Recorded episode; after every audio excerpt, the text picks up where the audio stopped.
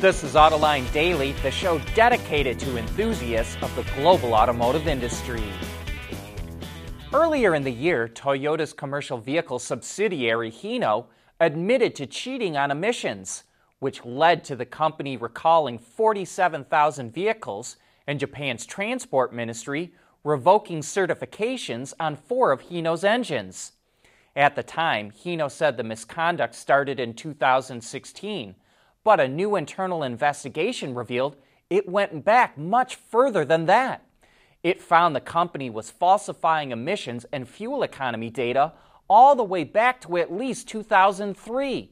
The investigators blame the company's corporate culture, where engineers did not feel comfortable challenging superiors. In response, Hino says it will create a new corporate governance system in the next 3 months. But Hino isn't alone when it comes to cheating on emissions. The U.S. Justice Department sentenced FCA, now part of Stellantis, after it pleaded guilty to installing illegal software in diesel engines to pass emission tests. The automaker will pay a $300 million fine, and it must conduct a review of its compliance with the Clean Air Act, along with its inspection and testing methods, and submit a report as well as 2 follow-up reports.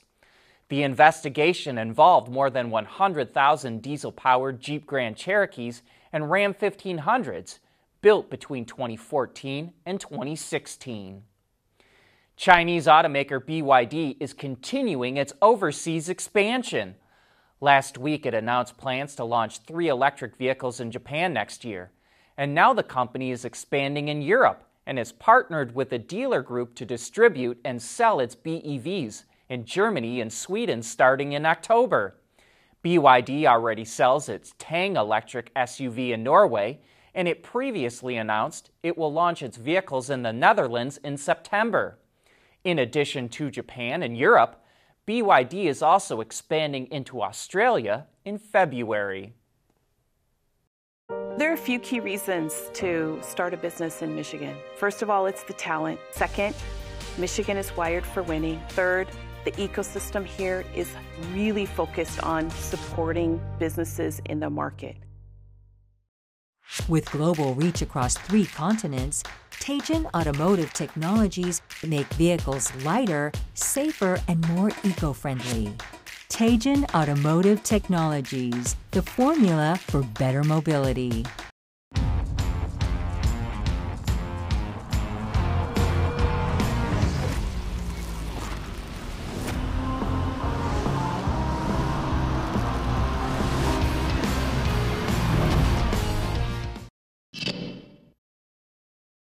While automakers are rushing to come out with EVs, ICE-powered vehicles aren't dead yet.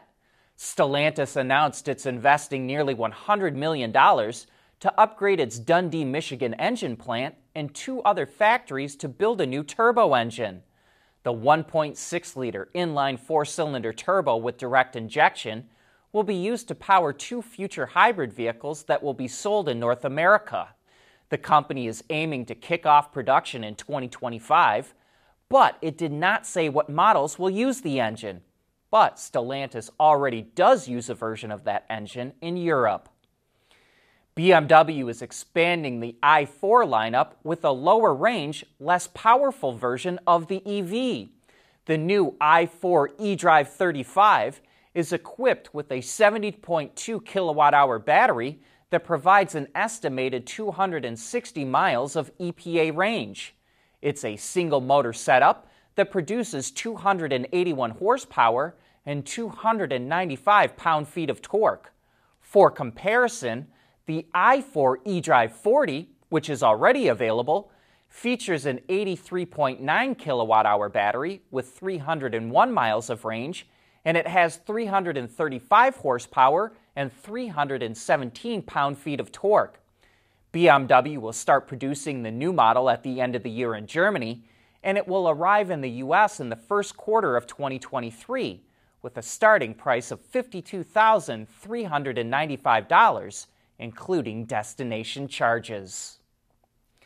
The Ford Explorer is getting a refresh, and for the first time ever, it was designed outside of North America. It was actually done in China. Why China? Well, it may surprise you to know that the SUV has been on sale in the country since 2012, and China is the Explorer's largest market outside of North America.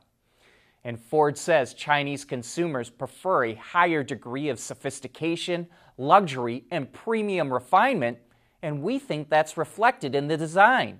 It's less rugged. Compared to the current model, the grille still flows into the headlamps, but the little wingettes at the side have been lopped off, which squares up the grille. Chrome L-shaped accents in the lower air vents add some sophistication in our opinion, and C-shaped rear taillights remain a part of the Explorer's style, but additional lighting now extends from the top of the C-shape and into the liftgate.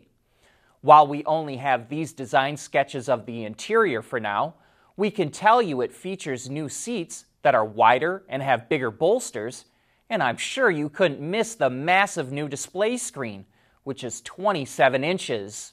No word yet on when the new Explorer will go on sale. We want to know what drives your testing. OTA, connected car, diagnostics, remote testing. Intrepid Control Systems is here to help you work from anywhere. Intrepid Control Systems, driven by your data. At Schaeffler, we pioneer motion. Electrifying mobility. Manufacturing smarter. Reducing CO2 emissions. Making energy production clean. Schaeffler pioneers motion to advance how the world moves.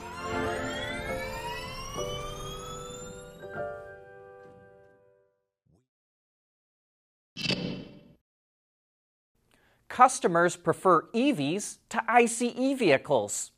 Well, at least that's true of Hertz renters. As you may know, Hertz started adding Tesla Model 3s to its fleet last year. And since that time, Teslas have been booked for over 160,000 days. And despite costing more to rent, customers are rating their experience with them higher than the other vehicles in Hertz's fleet. And Hertz's EV lineup is only going to continue to grow. It expects its initial purchase of 100,000 Tesla Model 3s to be completed by the end of the year. It recently started buying Tesla Model Ys and also ordered 65,000 Polestars. Nikola once seemed destined for the scrap heap, but now appears to be on a better track. The electric truck startup announced that it's going to buy one of its battery suppliers, Romeo Power, for $144 million in stock. Nikola had previously announced that it wants to start making its own battery packs and says the move will allow it to accelerate the development of its truck platform. Nikola says it's still committed to a dual-source battery pack strategy and has deals with LG and Proterra, but since Romeo Power is located in California, it's helping to lock up Nikola's domestic supply chain. But that brings us to the end of today's show. Thanks for tuning in. And we'll be right back here again tomorrow.